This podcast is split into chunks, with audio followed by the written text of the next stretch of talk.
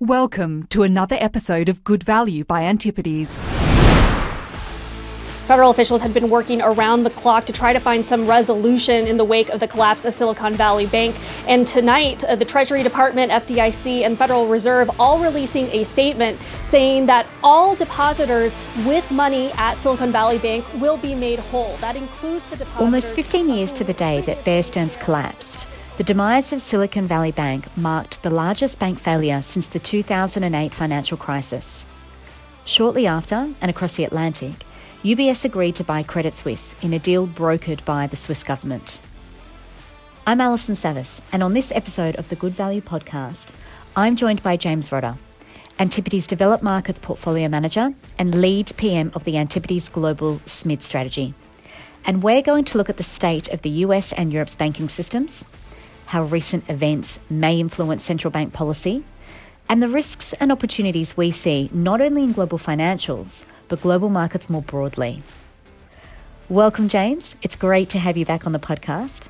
And you're on the front line, so to speak, weren't you? You were actually in Silicon Valley when the news on Silicon Valley Bank broke. So tell us about that experience. Hi, Alison. Yep, look, um, very uh, interesting period, very hectic. Uh, I was in uh, San Mateo uh, the day that Silicon Valley went under. Silicon Valley Bank went under, just meeting companies in the region. Um, actually, as it happened, I had walked into uh, meet the treasurer of a, a mid-sized uh, CRM software company um, about a you know half an hour before the uh, bank was um, an, announced to be you know insolvent, and uh, on walking in, I obviously asked him the question about Silicon Valley Bank, and he said, "Yes, we they have accounts, but they've now got accounts open at other banks, um, and they'll be transferring money out today. So you know, it's, it's not a problem." So obviously, when I left, I, left that meeting. I got in the lift, and the first thing I saw was that Silicon Valley Bank was no longer. Um, a bit of a shock, but probably not as big of a shock as as, as what he had. it was really quite remarkable how how quickly things moved at Silicon Valley Bank. Now, before we get into the state of global financial markets, let's start by taking a closer look at at how Silicon Valley Bank unraveled. Most banks do run a mismatch between the duration of their assets, which is their loans, and the duration of their liabilities, which is their deposits. But what was special um, about Silicon Valley Bank? Yep, absolutely, Alison. Look, that's how banks um, banks make their money. I think you know the first thing to understand though was the difference in the concentration. So this was let's call it a single industry um, bank and essentially a corporate bank with no retail deposits. So it was banker to fifty percent of all VC backed startups in the US. Core trans, you know, being the core transaction banker to those companies. So it held their deposits um, and cash flow. Uh, and, and cash holdings. And so, what essentially happened here was um, the I guess the backdrop was that venture capital had raised a lot of money uh, in the period through to 2021, at the end of 2021, and even early 2022, and and that money ended up in the in the banking system in a no deposit in a low interest rate environment or a no interest rate environment, and just sort of sat in this bank, and so their deposit base uh, swelled, you know, very quickly um, over the over over that time frame leading up. And as we know, venture capital um, deploys their cash in companies. So you would expect that to disappear reasonably quickly as they deploy. And then also the companies they deploy to are, are startups by nature that uh, essentially, you know, burn money to try to get their business going. So again, you would expect that cash to deploy, be deployed and, and, and spent very quickly. And what we saw was that as uh, venture capital stopped raising money for mm. new funds, uh, had a had a really big impact on Silicon Valley's um, deposit franchise. Um, in terms of the you know the concentration and the speed that I sort of mentioned in the intro, at twenty five percent of the bank's deposits, around forty billion left in one day, um, and you know more requests followed. So an extraordinary bank run to see that type of concentration, mainly because they all talk to each other, um, and the liquidity left the bank. Now, if they had that uh, invested in liquid instruments at fair market value, no problem. The problem was that at low at the low levels of interest rates, when all the money flowed in, they locked in very low interest rates on mortgage-backed securities, which are essentially in the US typically a mortgage is a 30-year fixed rate mortgage, and so they may have had all of those deposits locked in at two and a half percent and the market rate may have moved to 6%, so they were out of the money 20%. And any um, forced sale of the the math was that forced sale of those mortgage backed securities at market valuation, which they were not required by the regulator to um, to represent the assets on their balance sheet at the market valuation, but sales at market valuation essentially wipe, would wipe out their equity, and that's what caused the bank run. They, they, they didn't do anything um, illegal this is just purely um, bad management. You know, ultra short term, fast money uh, being funded by or funding 30 year mortgages, the ultra long term asset uh, that is also a fixed rate asset in a you know rising interest rate environment. So even though Silicon Valley Bank and Signature Bank combined only account for around 1.5% of US bank deposits, so these banks weren't considered too big to fail. US policymakers stepped in very quickly. So all depositors were protected, and the Fed created a new funding program for banks to access additional liquidity to meet deposit withdrawals should they need it. You know, so the, the same situation didn't arise again, the same situation that we had with Silicon Valley Bank. Now, this has stabilized the system, well, at least temporarily, what are the possible consequences of the policy response so far? So, um, you know, Silicon Valley Bank customers, I guess, um, with withdrawing their money was uh, a confidence issue based on, I guess, the other the, the other side of their balance sheet.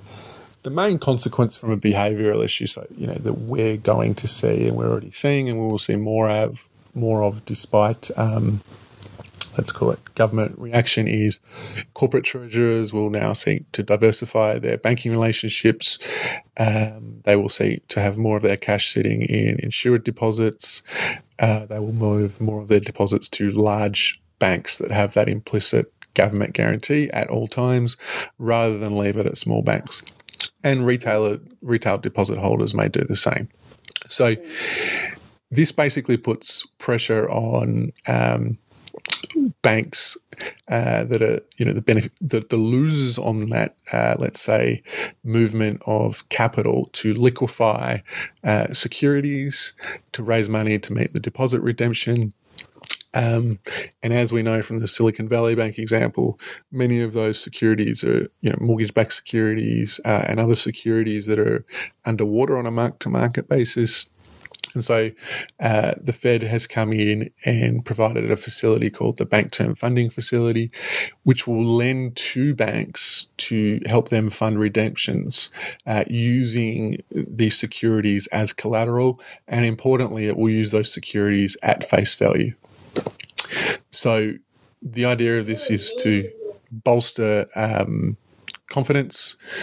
Um, even though we don't have a, a full concrete broad based policy response yet. It is the main uh, policy response.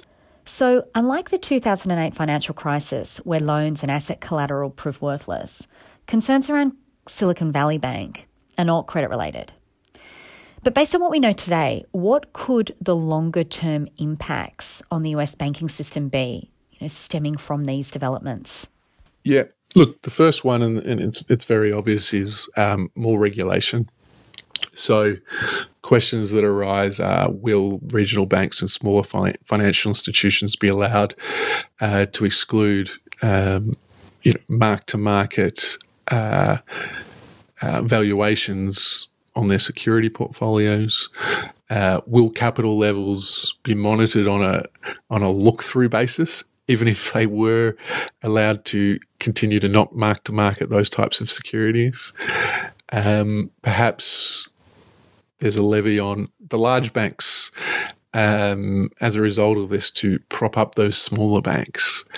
Um, capital, you know, banks perform well as stocks often uh, when dividends are strong uh, and when, sh- when share buybacks are strong. And marking to market capital ratios across all the banks, even even the major banks, uh, adjusting for all their securities, uh, including their you know held to maturity securities, uh, suggests that the, the banks are, are, short capital from, let's call it a safe, a safe system level. So we could see several years of uh, cancelled or lower dividends from many banks and no share buybacks.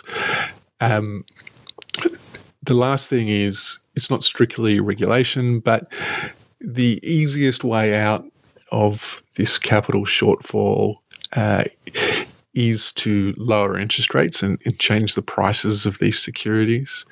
Um, so I think at the margin, the capital shortfall in, in itself does help to incentivize lower rates in the US. Another thing would be, you know, lower credit growth. So particularly sectors like commercial real estate uh, will feel this. So, regional banks account for about 40% of credit creation in the US. In some sectors, it's even higher. So, uh, it's you know, over 50% of commercial and industrial loans small regional banks, and about 80% of commercial real estate loans. So, this will impact uh, the real economy and credit growth. Um, in commercial real estate, this is a, a sector that's already under a lot of stress um, we know that office property vacancies are high. Uh, we know that many holders of office properties are, are walking away and handing back the keys, which is putting stress on um, commercial commercial property funding markets. So, you know, that sector in particular is really uh, looking like having a, a severe credit and um, funding issue going forward uh, at the same time as you know we see lower valuations. Probably the last one and the the most uh, important one for the banks themselves as an outcome is a lower net interest margin. So you know, these um, uh, securities are, are broadly held across the system. Um, it is much worse in some bank in certain banks and much better in other banks. However, we think the duration on the average mortgage backed security has increased from, let's call it three and a half years at zero interest rates up to perhaps seven or eight years at current interest rates because who is going to refinance their 30 year mortgage at 7% when they're paying 3% uh, or, or 4%? So, um, this portion of the bank's balance sheet that is, is held in these securities is going to have this low interest rate for, for, for an extended period of time. And as we see liquidity leave the system, banks will have to compete more aggressively for deposits and pay up higher interest rates. Uh, and at the same time, the banks that are heavily exposed to fixed rate assets, fixed rate long duration assets on their balance sheet, won't be able to um, pass on those higher costs of deposits to their borrowers who have already locked in their rate. So the profitability in the system is going to be impacted significantly. This is a multi year impact. Again, one that can really only be uh, reduced via lower interest rates. And so we see um, you know several banks uh, potentially you know in trouble for an extended period of time from a from a profitability viewpoint. Mm. So really, it is you know the key risks. Um, you know, just to summarise all of that is um, well, certainly what stood out for me was the risk of a credit crunch and what that means for economic activity, and and as you called out, James, certain pockets of the economy are very exposed. And then that issue um, that you touched on finally, which much more broadly is the implication for profitability of, of US financials, and in particular the regional banks. Now, you know, as, as you as you just touched on, there are going to be other banks sitting on large unrealized losses in their bond portfolios, um, in a similar way that that what we saw with Silicon Valley Bank. Where do you see the biggest risks? Yep. So, look, the first thing to probably keep in mind is that there are a number of banks that have uh, sufficient liquidity, um, sticky deposit bases, uh, you know, strong core transactional relationships, and so certain deposits will leave the system for um, you know, cash management accounts, money market accounts, etc. Uh, the majority of what moves from weaker banks will move to other banks, and so the the, the most likely banks here are the, the money center banks: J.P. Morgan, Bank of America, Wells Fargo, and Citi. So let's call these um, your relative winners. They're going to see more lower cost funding come in. Um, so we don't see um, large risks there, uh, even though there are some let's call it mark to market losses for those banks. On the regional side, uh, First Republic's received a lot of attention. We think uh, unrealized, unrealized losses there equate to um, more than 15% of the face value of, of the bonds they're holding. And almost two thirds of the deposits are from corporates. So as a result, um, they have, let's call it flighty deposits that can leave quickly. Um, so we've seen that that bank come under a lot of pressure, and there's several banks in that group. Another bank that we think is interesting uh, is definitely Charles Schwab. Uh, Charles Schwab, uh, let's call it similar to CommSec in the United States, a lead, one of the leading um, retail stockbrokers. What Charles Schwab does uh, in terms of how it makes its profits is a bit different. So they don't have any trading fees in the US, so transactions are free. And the business model is predicated off making some fees on um, payment for order flow there, but the large majority of its uh, profitability comes from essentially offering clients uh, at the moment 45 basis points on a deposit on their excess cash and then going and investing that in a range of uh, interest bearing securities what they have done, unfortunately, um, for for themselves is they've bought a you know significant uh, amount of long duration mortgage backed securities, where you know these are thirty year mortgages where the effectively the borrower has no um, incentive to uh, replace their 3% mortgage with something at market, which might be more like, you know, 5% or above. So we expect those mortgages will be enforced for a long period of time. They're holding those securities at a couple of percent interest rate. And so uh, that really impairs their ability to uh, pay higher interest rates on their deposits.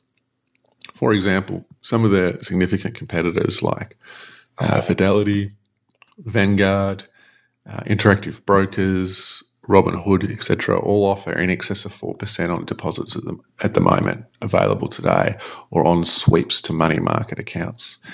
And if Schwab was to uh, lose those deposits, they may need to, um, they may consider selling bonds at a, a lower rate.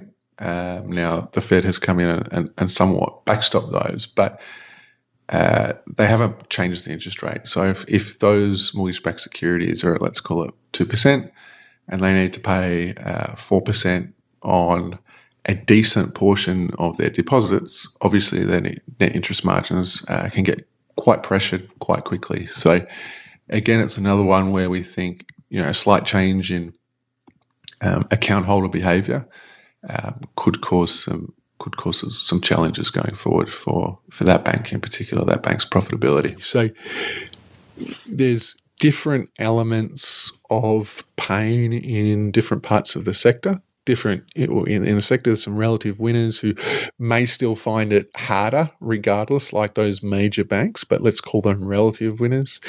Um, and there's some there's some outright losers um, that we can we can spot going forward as well. So I think it's fair to say that um, we haven't seen the end of, of, of the implications of what's what's unravelled at, at Silicon Valley Bank. Now let's let's look at the European banking system with with UBS's recent forced takeover of Credit Suisse. Is Europe going down a similar path to the US? Yeah, look, we think there's um, a very specific issue on the asset liability mismatch. Um, and we've been underweight US banks uh, for an extended period now um, based on this um, mismatch. And whilst we're underweight um, banks globally as well, we are overweight European banks.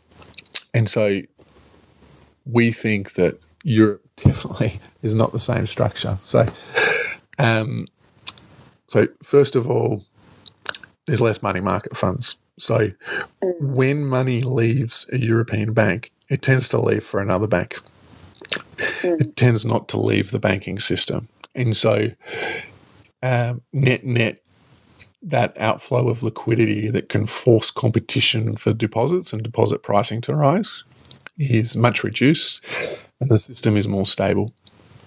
Um, they also have a, a better um, asset liability um, match and a much larger mix of floating assets. So when they do need to pay depositors higher interest rates, um, as they are demanded with higher, uh, let's call it uh, central bank cash rates, they can reprice their loans uh, because they are floating rate loans. Um, and indeed, a lot of the banks that you know we're, invested in and we look at, where they do write fixed loans, often they swap them to floating, and so they're very focused on this asset liability match. Um, you know, regulators have been stricter since the uh, 2008 crisis and since the you know European crisis that followed several years later. So we don't think you see the you know the excesses in the banking system that you've seen um, in in the US. Um, and um, we also think you've seen much um, more conservative you know, to match those much more conservative lending practices, you see, you know, higher capital levels. So, um, two banks we've spoken about a lot, um, UniCredit and ING that we've held for some time.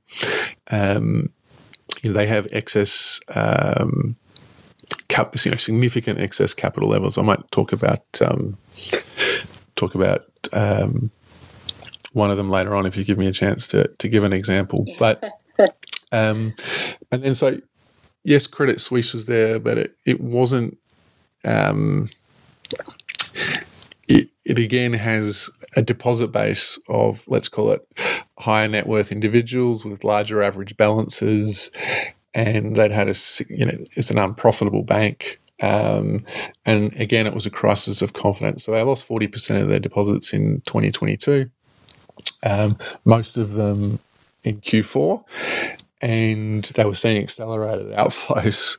Uh, obviously, you know, earlier this year, post post the issue in the US, and so whilst that was a pretty negative event for them, we're we're pretty confident that um, the banking issues are contained. Um, probably the um, thing that does concern us in Europe, and we've you know we've had positions here uh, back as far as 2021 is you know certain activity um, to protect the portfolio, certain activity that's happened again in the real estate market, lending into the real estate market, uh, a stretch for yield in that market where we've seen certain you know lower grade office properties trade at three percent yields and and some of this behaviour, and so we have spent a lot of time trying to work out um, who's who's funded those loans.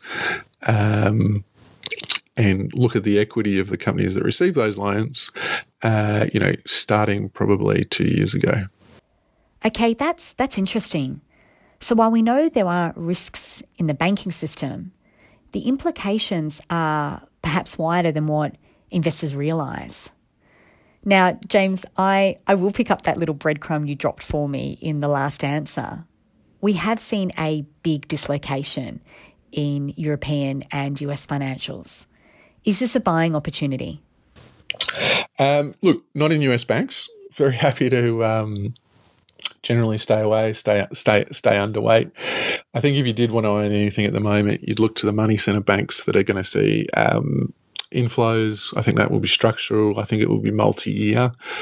Um, that this impacts, you know, corporate confidence. It might be a bit. The retail deposits might might prove a bit stickier for the smaller banks. And probably the other area that's you know, interesting is banks with um, wider net interest margins, naturally wider net interest margins. Um, so less less sensitivity. So think about um, uh, things like um, credit card loans, um, auto portfolios, and that type of thing that you would be naturally very, very cautious of because of, let's call it credit risk in the current environment. Um, but where the asset liability mismatch doesn't occur, and, and you've seen those banks. Um, you know, still take a hit in terms of their their, their share price recently.